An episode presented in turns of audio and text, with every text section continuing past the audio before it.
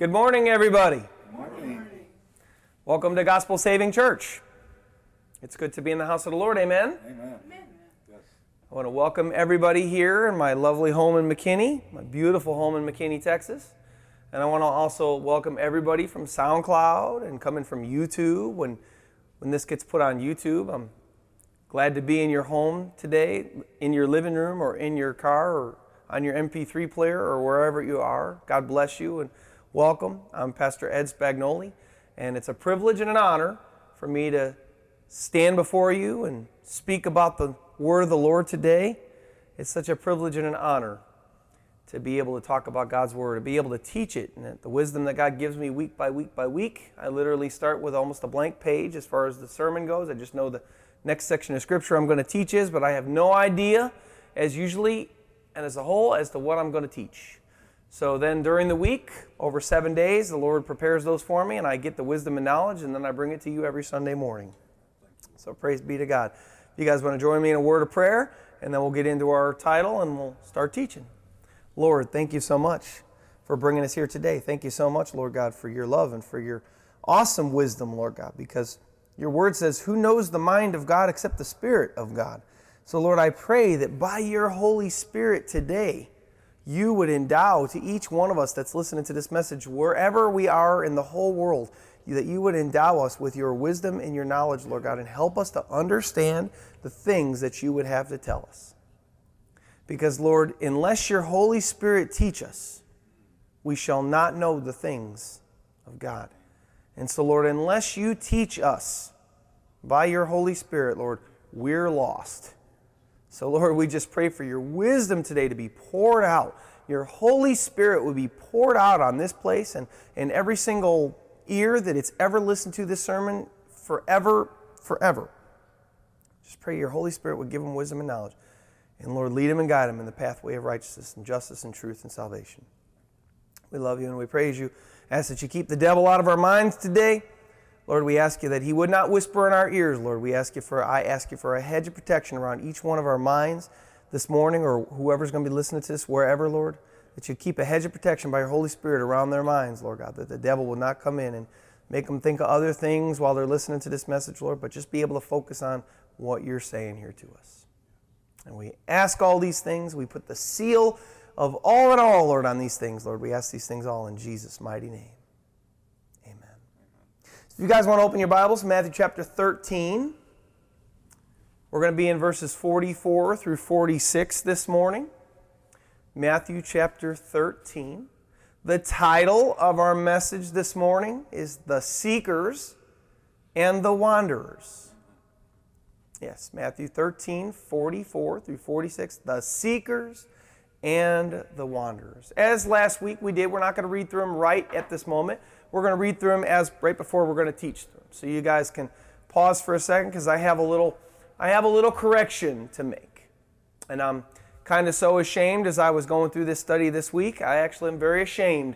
I had said weeks ago that there were five kingdom of heaven is like parables in Matthew chapter thirteen. And there are actually six, not five. We'll talk about the irony of that in a second. But if we're going to read them over, the kingdom of he- uh, heaven parables are starting on uh, Matthew thirteen, twenty-four, another parable he put forth to them, saying the kingdom of heaven is like a man sowed some seed in a field, in his field. That's number one. Number two is verse thirty-one, the kingdom of heaven is like a mustard seed. That's number two. Number three, uh, the kingdom of heaven is like leaven. That's number three. Number four is the kingdom of heaven is like a treasure hidden in a field. Number five, verse forty-five, the kingdom of heaven is like a merchant seeking beautiful pearls.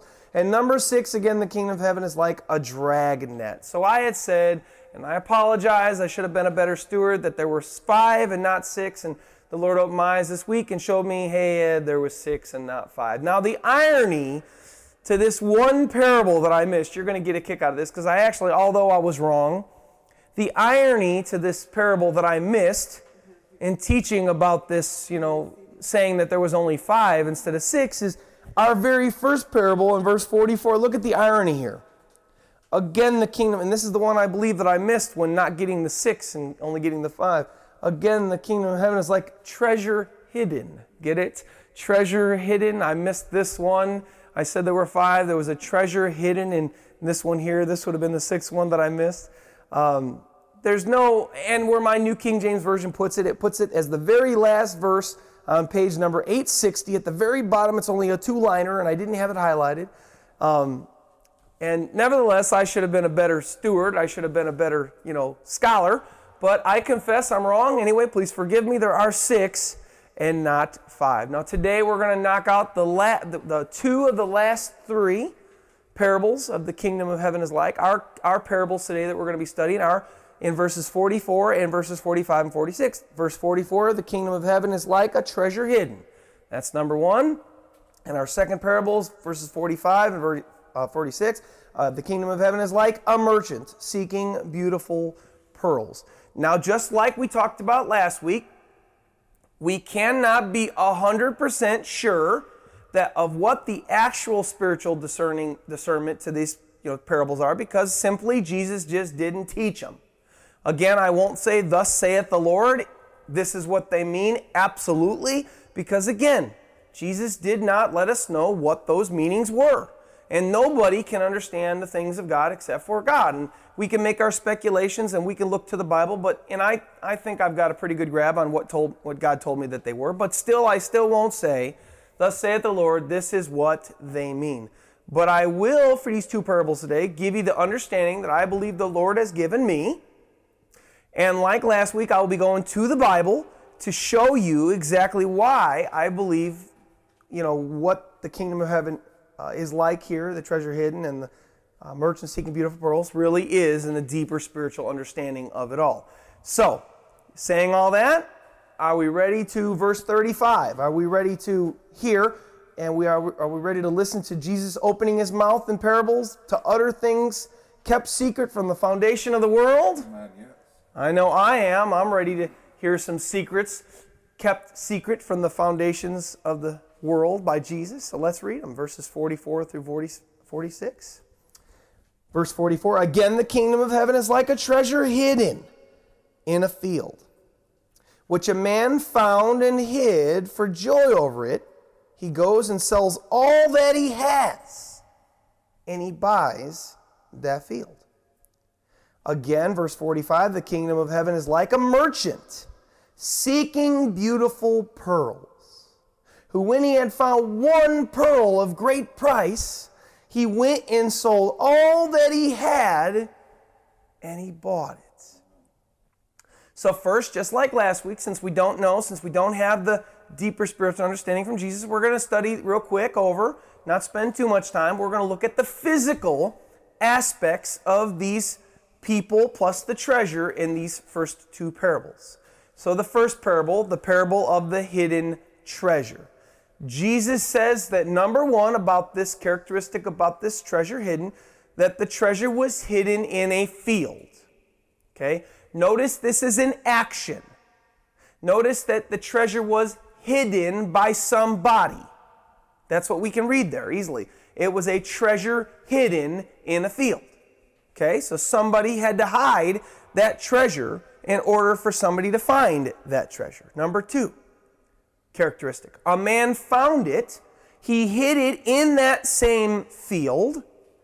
And this guy here, the first, the thing to know about him is he just was walking by and he just found it. You don't have to be looking for something in order to find something. As you're just walking along, you can just notice something on the ground and say, oh, hey, what's that? And then he picks it up and he finds it.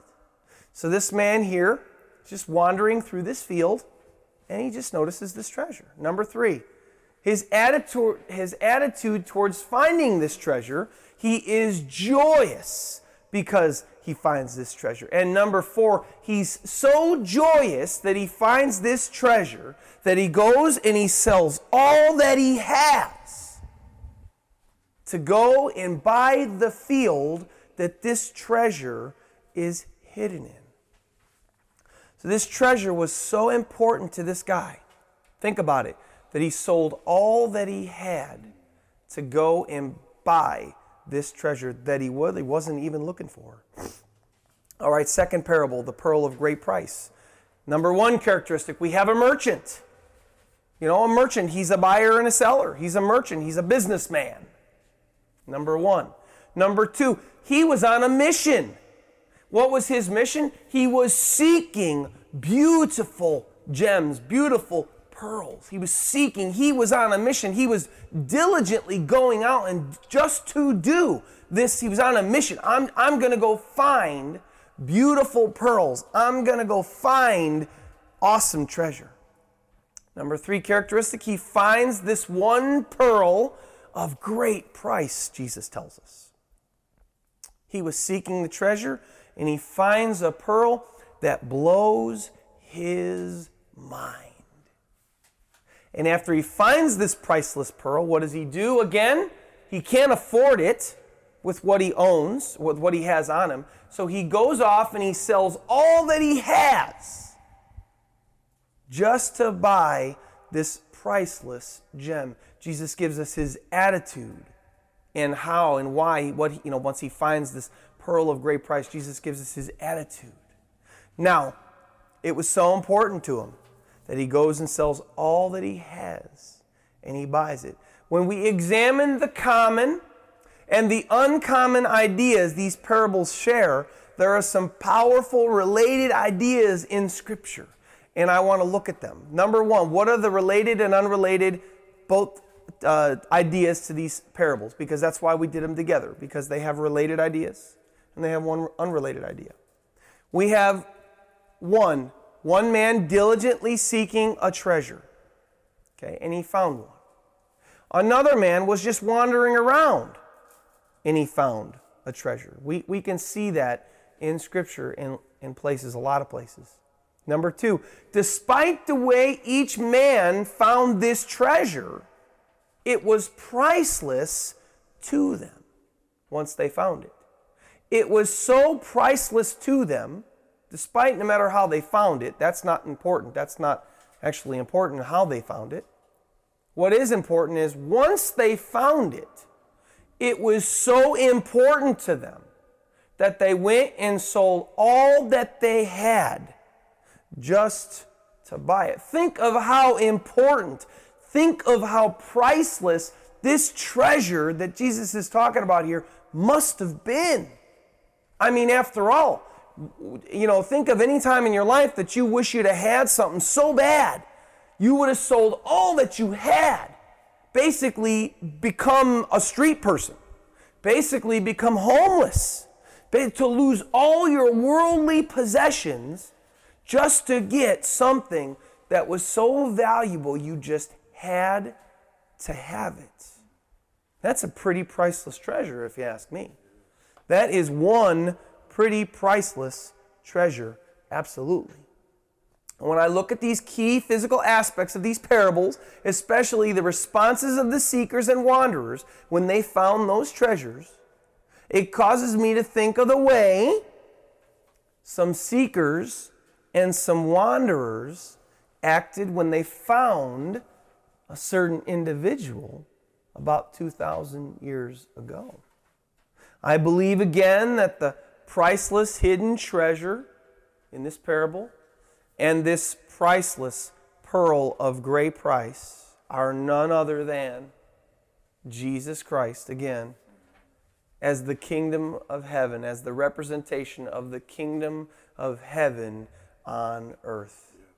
Let me explain why I believe this. Let's consider this idea, this, this possible spiritual, deeper spiritual meaning of this section of Scripture. Let's explore this in Scripture and see if and see what we think, and see if it's just coincidence how the seekers and wanderers, because yes, in the New Testament of our Bible, if we read it, Matthew through John, we absolutely see people seeking Jesus, and we absolutely see people just wandering around, and then Jesus finds them, or they want, or they, Jesus walks by them, and all of a sudden it's just, it's just like, oh my gosh, I got to have, and I got to be with that person.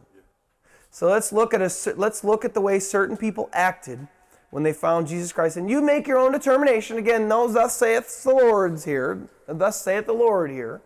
But we'll see if there's any if, if there's any you know coordination between what we read here in these parables versus how people acted in the New Testament when they came upon or when they were seeking Jesus. Four sets of people come to my mind when we start looking at the common and uncommon ideas in these parables. Who are they, you may be saying?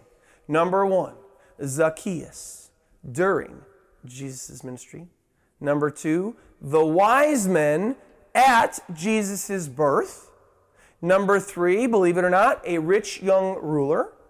And number four, some of Jesus' very own disciples. Actually, four to six of Jesus' own disciples. We see this, we're going to look at their reactions, and we're going to see if we can see the fact that Jesus is this hidden treasure here and this pearl of great price that this merchant was seeking. So if you guys want to go and let's look at the seeker Zacchaeus in Luke nineteen, and be verses one through ten. Luke nineteen, verses one through ten. And again, I say, remember, you know, I, I'm not necessarily sold out as the fact that this is what this says. Are there other deeper spiritual meanings to this, to these parables? Probably. But this is just one that we're going to examine today, because we really see this idea of what are the ideas of these parables in Scripture. So Luke nineteen, one through ten. I'm going to read it, and just keep an eye on the f- focusing on the responses of the people as they find Christ. Not heaven. They're not finding heaven, but they're finding Christ. Let's look at how they act when they find Christ. Luke nineteen, verse one. Then Jesus entered and passed through Jericho. Now behold, there was a man there named Zacchaeus, who was a chief tax collector, and he was rich. That says a lot about him, because as a tax collector, and I've explained this before, being rich as a tax collector, they could have been, but when it says that he was a chief tax collector and And he was rich. He was beyond rich. He had exploited people for a long, long, long time. This guy was one of the most wicked people that lived in Jesus' day. Zacchaeus was most likely a Jew. I believe he was actually. Jesus, I think the Lord just reminded me, he was a Jew. He was actually a son of Abraham, just like all the other Jews. But the, the hard thing about tax collectors is, is that they were tax collecting their own, from their own people. And if Caesar said take a dollar a week from them, and then everything else you get to keep, tax collectors, what they did a lot of times is they didn't just take that dollar. They took two or three or four or five dollars from those peoples. And then that's how they became rich. And then they only had to give a dollar to Caesar. And then they kept the rest for themselves. So this guy Zacchaeus here was a chief tax collector. That probably meant that he was above and ruled over other tax collectors, and that other tax collectors probably paid him to be like their, you know, main guy that they reported to before Caesar. Okay, so he was a chief tax collector, and he was rich. Now look at look at what he look at what it says about Zacchaeus, verse three. And he sought to see who Jesus was. Do you see that he was seeking Jesus here? The seeker Zacchaeus, and he sought to see who Jesus was, but he could not because of the crowd, for he, he was of short stature. So that tells us another thing about this guy. So he was a seeker, he was seeking Jesus, but he was short. So now he could have just been seeking Jesus, and he kind of heard that, you know, Jesus was coming, and he couldn't see anything. So what he could have done, he could have just said, oh, I'll wait for the next time that Jesus passes. Maybe I'll, maybe I'll be on the front of the crowd the next time Jesus passes. I'll just catch him then. But he says here he couldn't see because he was short. Verse four. So what did he do? Did he wait till the next time that Jesus came? Did he wait to just hear about Jesus from somebody else that was in the front row? Verse four. So he ran ahead and climbed up in a sycamore tree to see him, for he, Jesus, was going to pass by that way. Now look at what he did. He was seeking diligently. He was seeking with emotion, with power. I've got to find this guy. I've got to know who this guy is. Who is he? And it caused him in his seeking parallel. Think about the pearl of great price. Merchants seeking beautiful pearls. Zacchaeus maybe didn't know that Jesus was who he said he was, but he was sure wanting to find out. So he went and he sook and he sought so hard that he went and ran ahead of Jesus where, you know, he wasn't, and climbed up in a tree. Could you imagine climbing up in a tree? All you'd be able to do is get to see him. You wouldn't even be able to touch him. You maybe could yell at him, but you remember you had this huge crowd that was following him. Verse five, and when Jesus came to the place, he looked up and saw him and said to him, Zacchaeus, make haste and come down, for today I must stay at your house. Now look at Jesus. You think Jesus knew that Zacchaeus was a wicked man? He knew his name. How did Jesus know his name? Well, because he's God in the flesh, and he knew everything. So he knew, he knew this guy, and what did he say? Hey, come down, for today I'm going to eat at your house. Verse six, so he made haste. God says here in his word, so he made haste, Zacchaeus, made haste and came down and received him joyfully. So he didn't just, you know, I'll, I'll be down in a minute. I'll be down there when I can. I'll, I'll, I'll get down there. You know, you want to be careful when you're climbing down out of a tree. Because if you climb down too fast, you could do what? You could hurt yourself.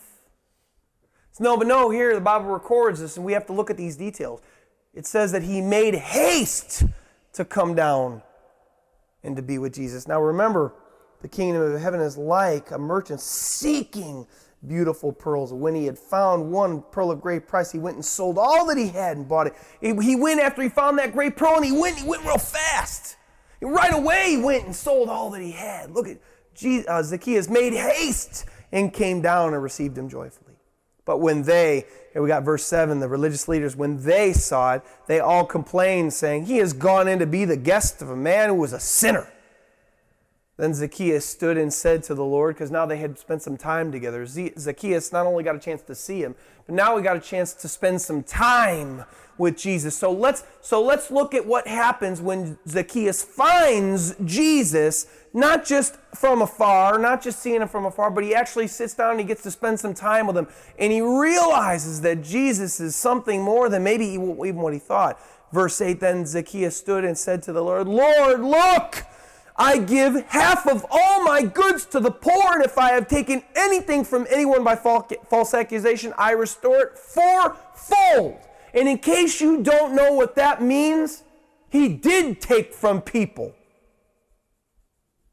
And he did have false accusations, and he did do all those things. So although we read and say that he gave half his goods to the poor and he'd restore fourfold, really what that meant was he was given everything he illegally took from anybody back. He basically went from a very rich man to a very, very, very, very, very poor man. He went from what the world would consider the top of the food chain. In one moment, he went to the bottom of the food chain. And look at what Jesus says to him in verse nine. Here we go. And Jesus said to him, today salvation has come to this house, because he also is a son of Abraham. For the Son of Man did, has come to seek and to save that which was lost. So the man, after he found Jesus Christ for real, and sat, spent some time with him and realized Jesus was who he said he was, went and basically, you could say, sold all that he had and went and he came to Jesus. Any coincidence that we find that account in the Bible when this seeker Zacchaeus found Jesus?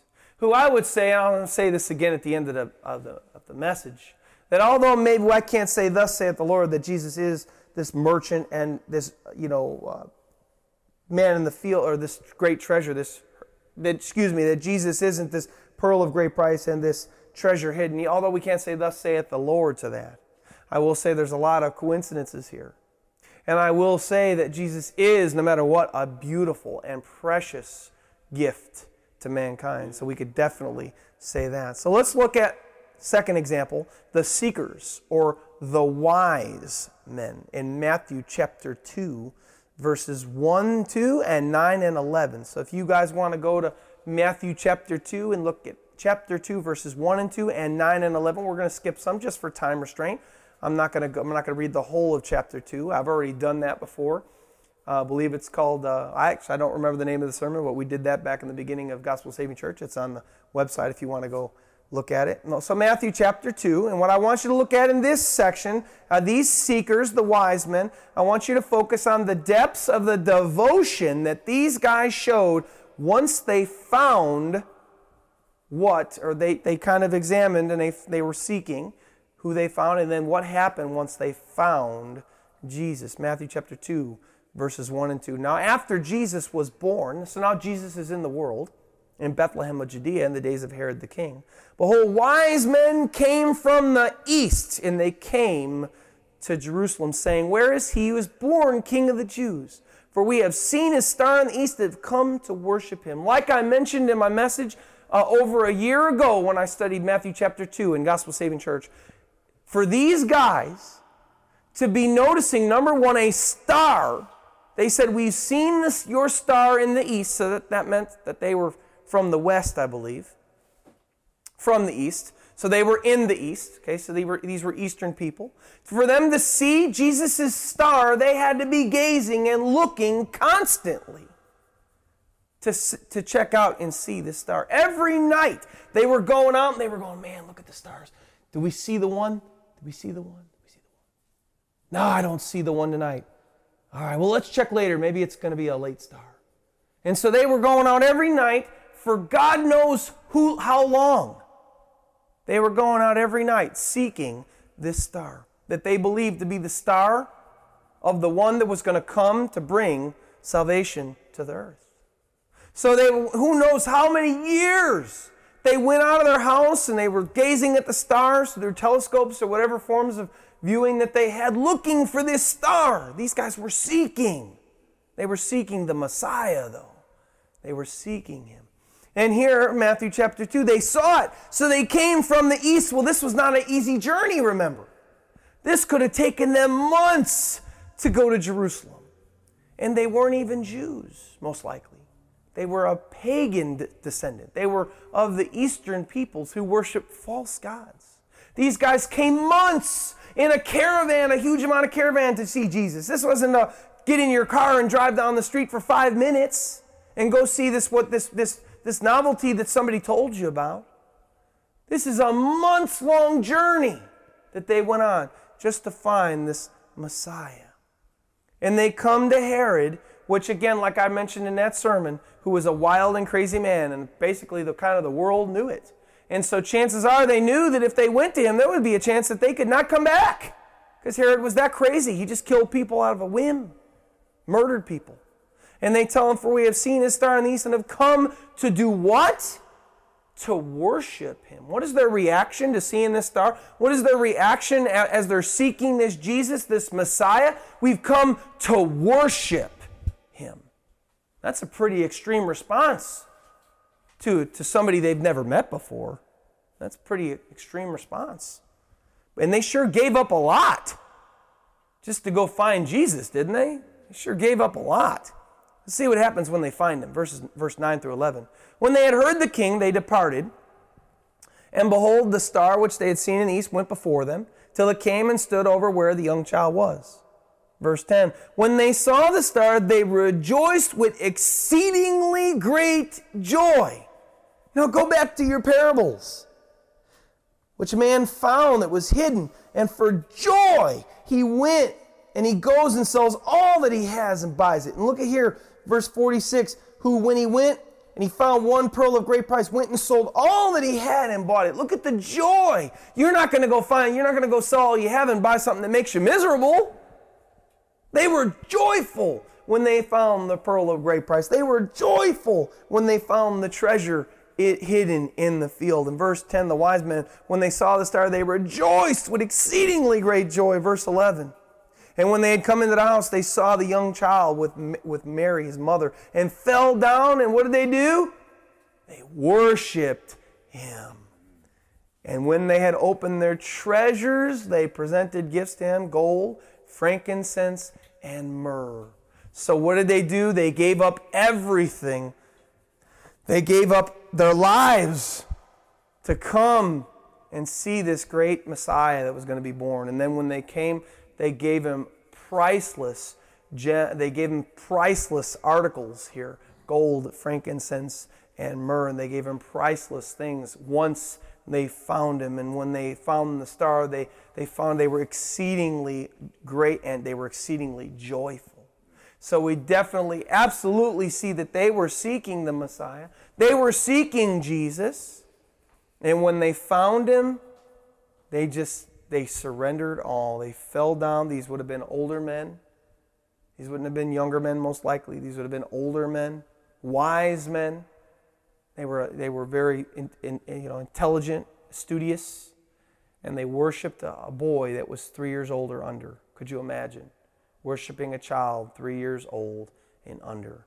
I can't even fathom it to this day. I, I just can't. I, I, I don't even know what I would do. A child? I mean, you know, I, of course, I wasn't seeking in a way that they were, and of course, I wasn't in their time periods. Anyway, we definitely, absolutely see a, a total coincidence here, if you want to call it a coincidence, or you can say, wow, that really lines up amazingly with our parables today. And before we get to the wanderers, I want you to look at one more account, one more. Look at what Jesus even said to a rich young ruler who was seeking the treasure of heaven. Okay, this rich young ruler comes to Jesus, but he wasn't seeking Jesus per se. He was seeking heaven. He was seeking, you know, eternal reward. He was seeking to be with God forever. Mark chapter ten, verses seventeen through twenty-two. We read, "Now as he was going out on the road, Jesus, one came running and knelt down before him and asked, 'Good teacher, what shall I do that I may inherit eternal life?'" Well, that's heaven. "What may I do that I may inherit?" Not you. Not you. I'm not coming to you per se so that I can worship you because you are, you know, God. But what he wanted to know is he knew he was from God. And he wanted to know, how do I get to heaven, Jesus? How do I get to heaven? That's what I really want. I really want heaven. Well, that's what I really want. Verse eighteen. "So Jesus said to him, 'Why do you call me good? No one's good but one, that is God. And you know the commandments. Do not commit adultery. Do not murder. Don't steal. Do not bear false witness. Don't defraud anyone. Honor your father and your mother.'" Verse twenty, "And he answered and said, 'And teacher, all these I've kept from my youth.'" Jesus tells him. He hears all that the guy says he did, whether it was lip service or not. I tend to think it was lip service. There's no way anybody can keep all those commandments from their youth. We're all sinners. And not that I make an excuse for sin, but these things are just natural habits of our flesh. So this guy says, "All these I've kept from my youth, teacher." Notice he just calls him teacher. So he doesn't think anything ex exceptional about him, other than he knows he's a teacher of God's law. Verse twenty-one, "Then Jesus, looking at him, loved him and said to him, 'One thing you lack.'" Now look at the one thing that Jesus is going to tell him that he lacks as far as, you know, getting to heaven. Or actually, one thing he lacks as far as, let's look, one thing you lack, "Go your way, sell whatever you have and give it to the poor." Because Jesus really knew his God, and his God was money. His God was possessions. That's whom he worshipped. So Jesus, of course, attacks the very first thing that the guy does, that he knows that the guy's in his heart, and that he's worshiping money and he's worshiping treasures. And he says, "One thing you let go, sell all you have, give it to the poor, and look now, that doesn't get him heaven, and you will have treasure in heaven." He didn't say that that was going to allow him to inherit eternal life. He did not say that that was going to be how he got to be in heaven. He just said that you will have treasure in heaven. And then look what Jesus tells him next. Jesus tells him exactly what we see here in our parables. "And come," after you've done that, he says, "And come, take up the cross and follow me." You see, because Jesus said, "I am the way and the truth and the life, and no man comes to the Father except through me." So he tells them the real way to get to heaven: come, take up the cross, and come and follow me. This, Jesus knew, was eternal life. But look at this guy. He was sad at this word, and he went away sorrow, sorrowful, for he had great possessions. And I say again, remember, this guy wasn't seeking Jesus. He was seeking eternal life. And he knew that Jesus had great words and he had been teaching a lot of good stuff about God. But he didn't quite know who Jesus was. But he knew that Jesus had something to do with getting to heaven. He just wasn't sure what. So he was seeking eternal life in heaven, not Christ. But Christ here confirms the idea of himself being the pearl of, the, of great price and the hidden treasure by telling him that he had to follow him and die to himself. When you take up your cross, you only took up your cross for one reason, and that was to die on that cross. You weren't taking up the cross because you were going on vacation. You weren't taking up that cross because you were going to go have a party. You were taking up that cross because you were going to die in the flesh. And then Jesus said, go die, come and follow me, die in your flesh and follow me. He tells him that he had to follow him and surrender all in, in death to his flesh in order to get to heaven. That's what Jesus told him. Look at these guys who found this great treasure. When he had found one pearl of great price, he went and sold all that he had and he bought this treasure. He went and sold all that he had and sold this and bought this great treasure. Now let's look at the wanderers. Let's look at some of Jesus' own disciples. Now look at the fact of they weren't seeking Jesus either. I want you to focus on this. Look whom they were doing. Look what they were doing. They really weren't seeking anybody. They were really kind of wandering around. They were with a godly man, a couple of them, some of them. But look at what they were doing. They were not seeking Jesus. But look at how they acted once they found Jesus. If you guys want to go to John, the Gospel of John, chapter one, verses thirty-five through fifty. And we're going to see how some of the disciples acted that weren't seeking Jesus, but they were wandering around. But how they reacted once they found Jesus. John chapter one, verses thirty-five through fifty. And the Bible records, again the next day, John stood with two of his disciples. Notice whose disciples that they were. They weren't Jesus' disciples. They weren't disciples of the Pharisees. They were disciples of John the Baptist, which was a godly man. I mean, no, no doubt, John was a godly man. And these disciples were hanging out with their master, you would call him, John the Baptist, verse thirty-six. And looking at Jesus as he walked by, he said, behold, the Lamb of God. So that was what John said about Jesus Christ when he saw them. Behold, the Lamb of God. Verse thirty-seven, the two disciples heard him speak, and they followed Jesus. So they weren't with Jesus. They weren't even looking for Jesus. They were just hanging out with their master, John the Baptist. John the Baptist says the word, and all of a sudden they start to follow him. Verse thirty-eight, and Jesus turned, and he, seeing them following them, said, what do you seek? And they said to him, Rabbi, which is to say, when translated teacher, where are you staying? So they found, they, they kind of found this treasure that was kind of just happened to walk by them. And they start to follow this teacher. And, they, and, and he says, what are you seeking? And they said, well, we want to know where you're staying. But notice they weren't seeking him. Verse thirty-nine. Then he came to them and he said to them, excuse me, come and see. And, and look, they walked away. Oh, nope. They came and saw where he was staying and remained with him that day, for it was about the tenth hour. Now, at that, that time, they went, and they only stayed with him that day, okay? So, verse forty, so that was those guys. A couple, that was a disciple or two. Uh, one of the two who heard John speak and followed him was Andrew, Simon Peter's brother. Simon Peter, he, he sounds pretty familiar, doesn't he? forty-one, he first found his own brother Simon and said to him, we found the Messiah. What did they said? What did they just say? Peter, we just found the treasure. Peter, we just found the great treasure. Which is translated the Christ.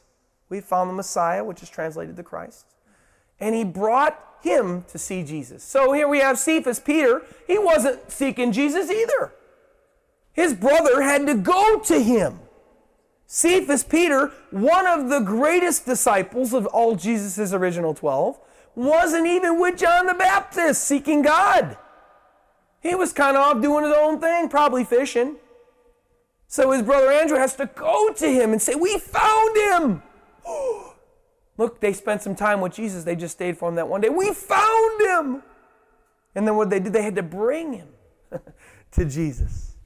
Now when Jesus looked at him, he said, you are Simon, son of Jonah. You shall be called Cephas, which is translated a stone. That was those guys. Philip and Nathanael, verse forty-three. The following day, Jesus wanted to go to Galilee, and he found Philip and said to him, follow me. Notice that Philip wasn't seeking Jesus either. He had to go find Philip. Yeah? Look at that. Philip was just wandering around. Verse forty-four, now Philip was from Bethsaida, the city of Andrew and Peter. Philip found Nathanael and said to him, we found him. So Philip spent some time with Jesus, and look what he thought about this treasure. We have found him of whom Moses and the law and also the prophets wrote, Jesus of Nazareth, the son of Joseph. That was his response, to find in this treasure. And if in case you're wondering, the son of Joseph, that means the Messiah. That means the Christ, the son of David, the son of Joseph. That was a representation, that was a, a title of the Christ, the title of the Messiah. Oh, we found him. Come and see, you know, they're saying, come and see. And of course, verse forty-six, as this skeptical wanderer, Nathanael, Nathanael said to him, can anything good come out of Nazareth? Look, he didn't find that treasure yet. He was just wandering around, and this guy comes to him and says, dude, you got to come see. He's just hanging out. Dude, really? Has anything ever good come out of Nazareth? He's like doubting, skeptical doubting. Philip said to him, come and see. That's his response. I could feel the power there. Verse forty-seven. Jesus saw Nathanael coming toward him and said to him, behold, an Israelite, and indeed, in whom is no deceit.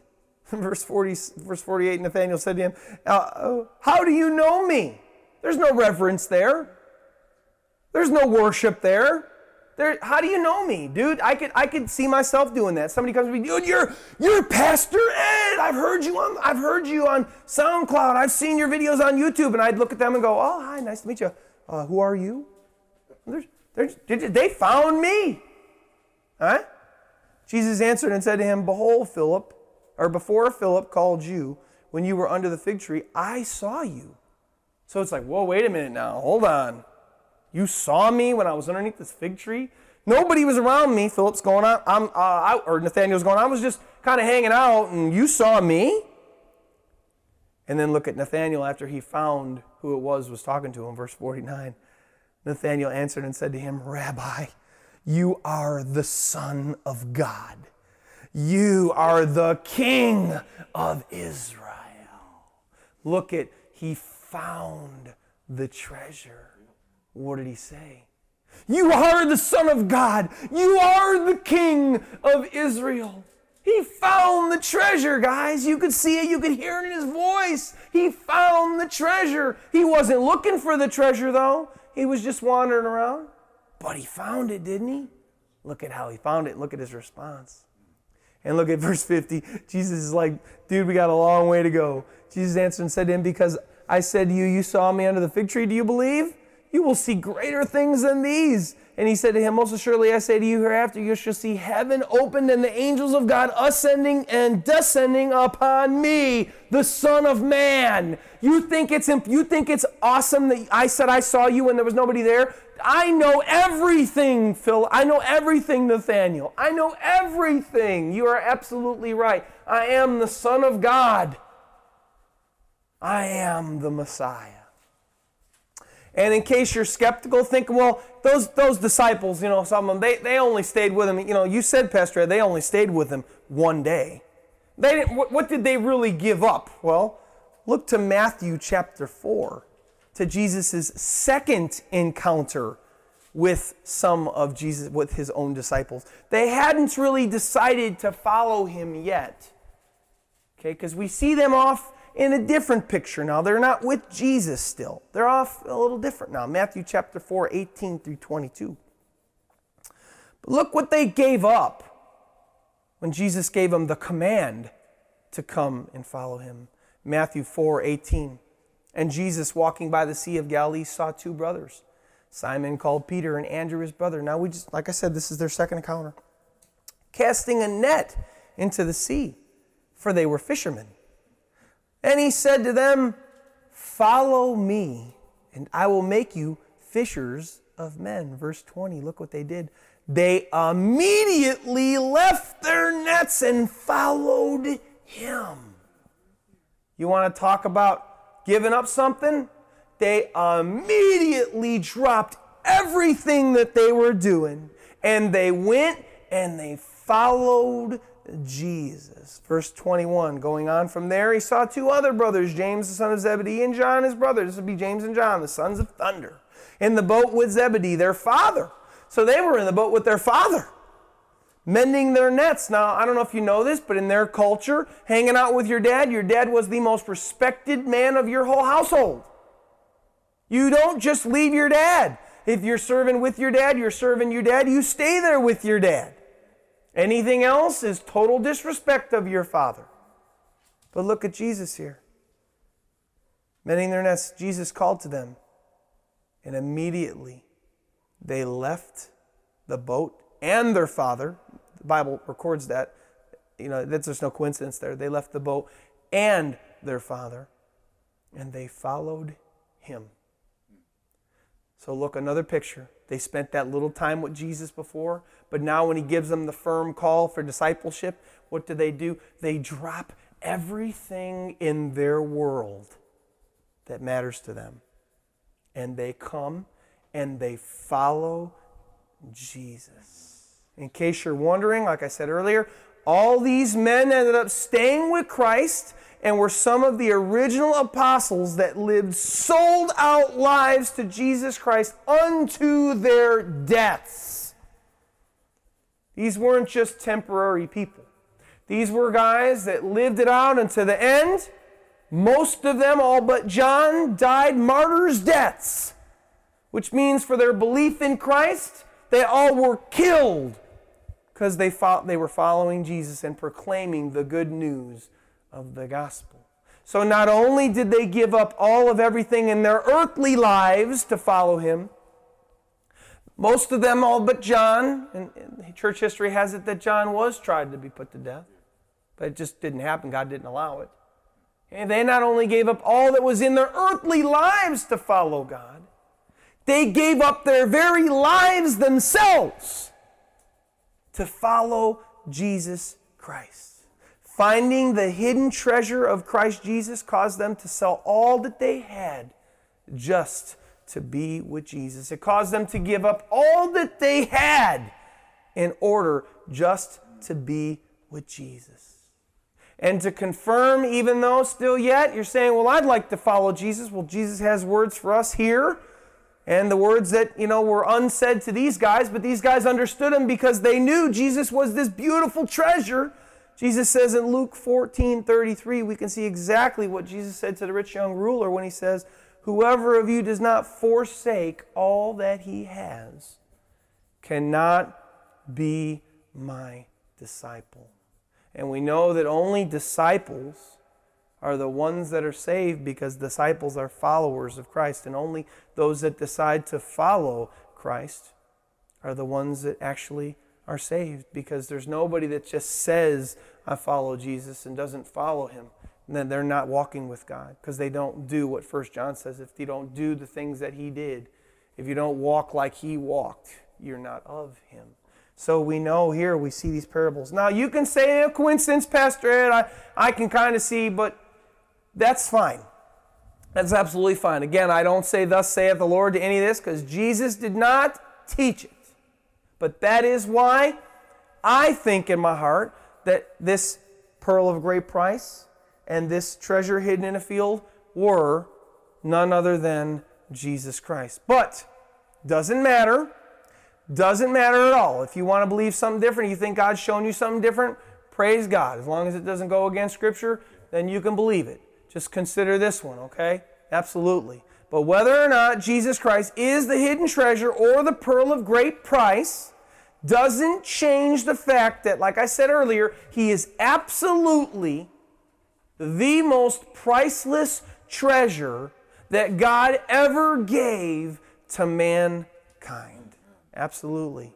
And not only just a priceless treasure, the most precious treasure and jewel that God, and any gift, any gift you could ever get from God, any gift that you could ever get from any person, Jesus Christ is the most precious jewel, even above all those, and one that absolutely should be sought out above anything else in your life that you could ever think to want to have or ever attain. He is the most precious jewel you could ever, ever, ever attain.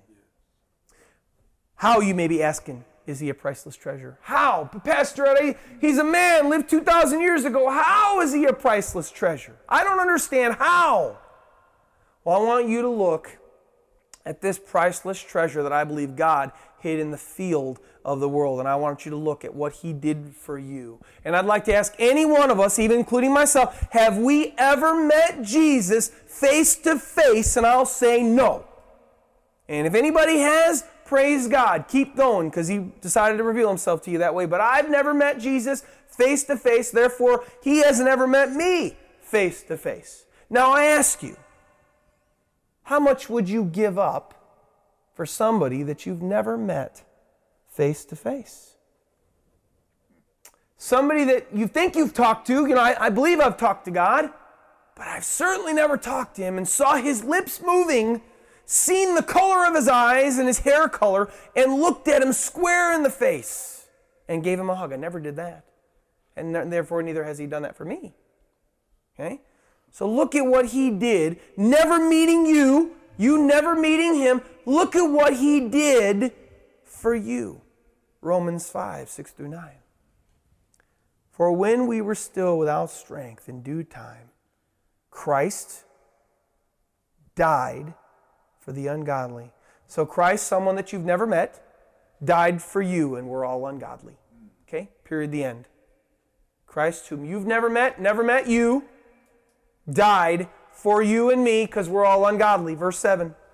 For scarcely for a righteous man will one die. Because, I mean, you think about it. You know, I might.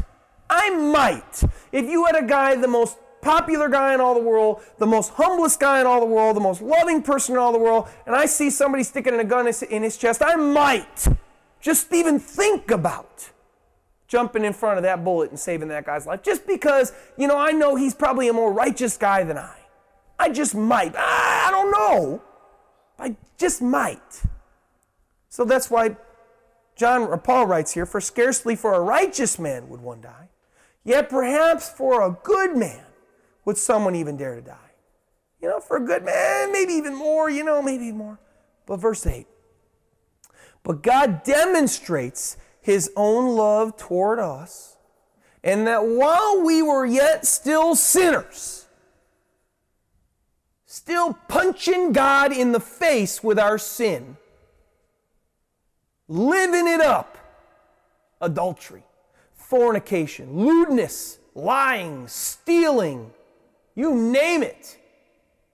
While we were all still doing that, not only did he die for us not meeting us, but he also died for us being the most wicked person that you'd ever want to meet. But he demonstrates his own love toward us in that while we were still sinners, Christ died for you. It says us, but I'll say you and me and everybody in the face of the planet. Much more then, having been justified by his blood, we shall be saved from wrath through him. That's why he did it. Although he never met you and you never met him, although you were the most wicked and evil person in all the planet Earth, Christ died for the ungodly, and that's all of us. For scarcely for a righteous man would one die. Hardly for a good man. But Christ died for the scum of the earth, so that we may be justified by his blood and saved from God's wrath through him. So why is Jesus the most precious, the most priceless pearl or treasure that anybody could have? Because before you ever knew him, before we ever even knew his name, we had already sinned and he had already died for all of our sins so that we could be justified by his blood and saved from the wrath of God by him. Now you tell me, what love do you know in your life that's greater than that love?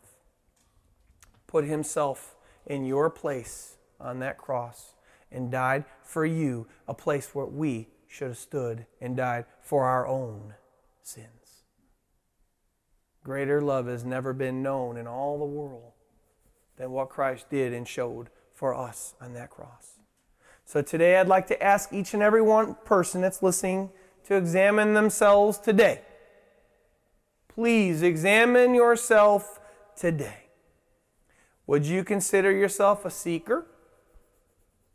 Would you consider yourself a wanderer? Or maybe you consider yourself none of the above. Now, if you're listening to this message today, then whether you are seeking Jesus as the merchant or just wandering around like the man in the field, you have heard about this priceless treasure of Jesus Christ. And in essence, today, you've found him. Because you found what he did for you. You found him. You know who he is. You know what he did for you. It's all right there on the plate, sitting there before you at the dinner table. It's all right there for you. Now, the big question, the question of your lifetime. Anybody that's listening, ask yourself this question. What are you going to do now that you have found him? Are you going to be like Zacchaeus, who when he even just thought that he was coming, ran up and climbed up a tree just so he could see him? Then when Jesus acknowledged him, practically falling down the tree, could have broke a leg. Practically falling down a tree, fell down almost, climbed down so fast, had to see Jesus that bad. Are you going to be like that? Are you going to be like that? Are you going to ask Jesus to come and eat with you? Are you going to say, Jesus, let's go eat together. Let's become one together. That's what Zacchaeus was asking. Let's become one together. Are you going to be like him? Maybe you're like the, maybe you're like the fishermen, his disciples, wandering around, and you, you hear this message and you're like, wow, I never knew that treasure was so great, but now I know about it. Are you going to start to follow him? Are you going to start to follow him? Are you going to go, hey, where are you staying? Jesus, we need to know. And then after you spend some time with him, Lord, you are who you said you are. And then are you going to give everything, like Zacchaeus, like the fisherman, like his disciples? Are you going to give everything to him? Are you going to surrender all to him like they did? Or are you going to be like the rich young ruler, who when he found, even though he wasn't looking, he was a neutral. He was just wanting to go to heaven. A lot, I know a lot of people that way. Hey, well, I really just, I want to go to heaven, man. I, I just want to be in heaven. Really? What about Jesus? What about God? Man, I, yeah, yeah, yeah. I, I just want to go to heaven. So when you find him, if you found him today, as you're finding him today, you're going to be like the rich young ruler, because he says, deny self, pick up cross, and follow after me. Jesus said, all those that want to follow after me must do these things. Are you going to sell all that you have, or are you going to walk away like the rich young ruler did? Because he, he, was, he had great possessions. I, I can't sell all that I have. I can't sell all that I have. I've got too much. I got too much at stake to follow you, Jesus. I can't do that. I can't do that. You don't know the things that I have. You don't know. I, I'm a millionaire. You just don't know. Follow you. You're homeless. You're poor. I'd have to be scorned by the world, and the world may, may not love me. And oh my gosh, I have so many things. Which one are you going to be like? God gives you this choice today. What are you going to do with it? I plead with you today.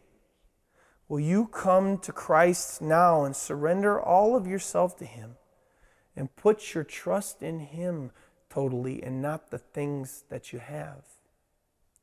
Will you sell all and give all of yourself and all of this life away just to buy Christ Jesus as the treasure hidden in the field? Or the pearl of great price, just like those people did in our example? I ask you, please, to turn to Him now away from your sinfulness. It's called repentance. Turning away from self, just like these guys did, just like the merchant, just like the man in the field. They turned away from everything. They gave up everything that they had just to buy those priceless treasures that they had on this earth. Just to buy, just to be with, just to attain that hidden treasure and that pearl of great price. Will you come to Him today? Will you apologize to Him for the ways in which you've sinned against Him? Will you give Him your heart and your soul? Will you come to Christ and fall down in your heart and say, God, I need you. I'm sorry. I've offended you. I've, all these things in this life, I don't care about them. Take them all. I just need Jesus. Amen. Glory to God. I just need Jesus. Because He's waiting for every person on the planet to do this. Maybe you'd say you've already found the treasure of Christ before this message. My question to you then, one thing we didn't talk about in the message in this aspect. Look at what happened to these this man in the field, and look at what happened to this merchant that was seeking beautiful pearls. What happened to them once they found that treasure? It caused a change in their lives.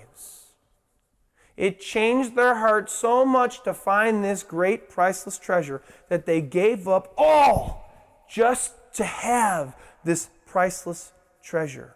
Has your life changed? If you say, well, I found that treasure. I found, I found the pearl already. I, I, I, I've been having that for twenty years.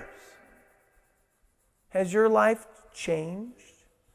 Like the merchant that was seeking the beautiful pearls and like the man in the field? Has your life changed? Remember, they sold all that they had just to have it.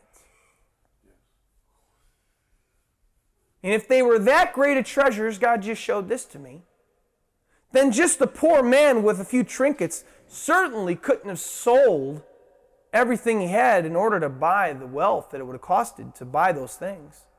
So these people in these parables here had some wealth. They weren't just poor beggars. So they actually cost them a lot to give up their earthly things to buy these priceless treasures. And if you're not, if your life hasn't changed, and you say you found the beautiful pearl, if you found the hidden treasure, if that's true, and you, that's what you say, yes, I have. But no, my life's not changed. And I tell you today that you're not fooling God or Christ or really hardly anybody. They know if you've forsaken all to follow Christ. If you're faking it, God knows it. In the accounts with Zacchaeus and the disciples, we see picture of men that totally surrendered all and started to follow Jesus Christ. Is that how you would talk about your life? Is that how you would talk about how you live? I've surrendered all. I don't care about anything I had. Take it all. And I'm just following Jesus. Or, or would you just say, I mean, I believe in Him. You know, I'm, you know, I believe in Him. I, I know Him. I believe in Him. And if that's you and your life hasn't changed, then you're deceiving yourself. And maybe some of those around you, maybe you've been able to, you know, maybe you've been able to pull the wool over their eyes a little bit. You know, make me. You know, they might look at you and go, "Oh, you know, well, he's kind of righteous. Yeah, he says he's a Christian." But you're deceiving yourself, and only maybe some of those that are around you, but not, certainly not, God Almighty and Jesus Christ. They know the real truth about you.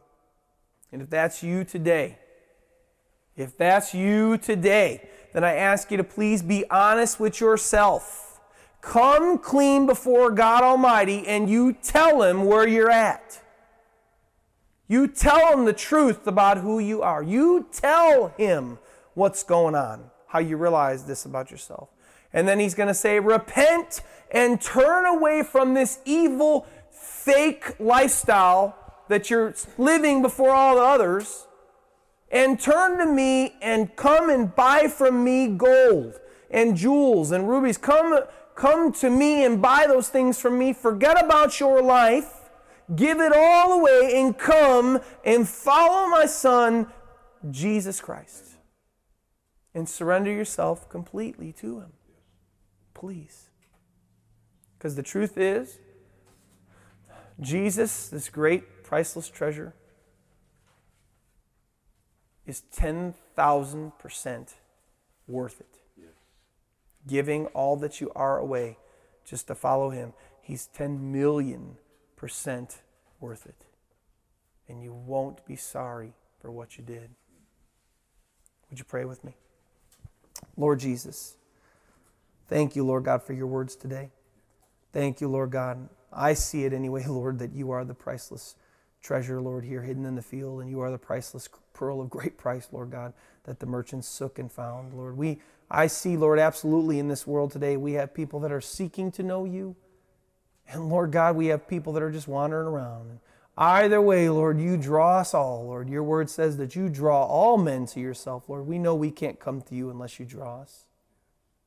But Lord, it's, we have to decide then, once we find you, whether we're seeking you or whether we just happen to chance upon you, we have to then decide, what am I going to do with this great treasure that I have found? What am I going to do with this pearl of great price that I have just found?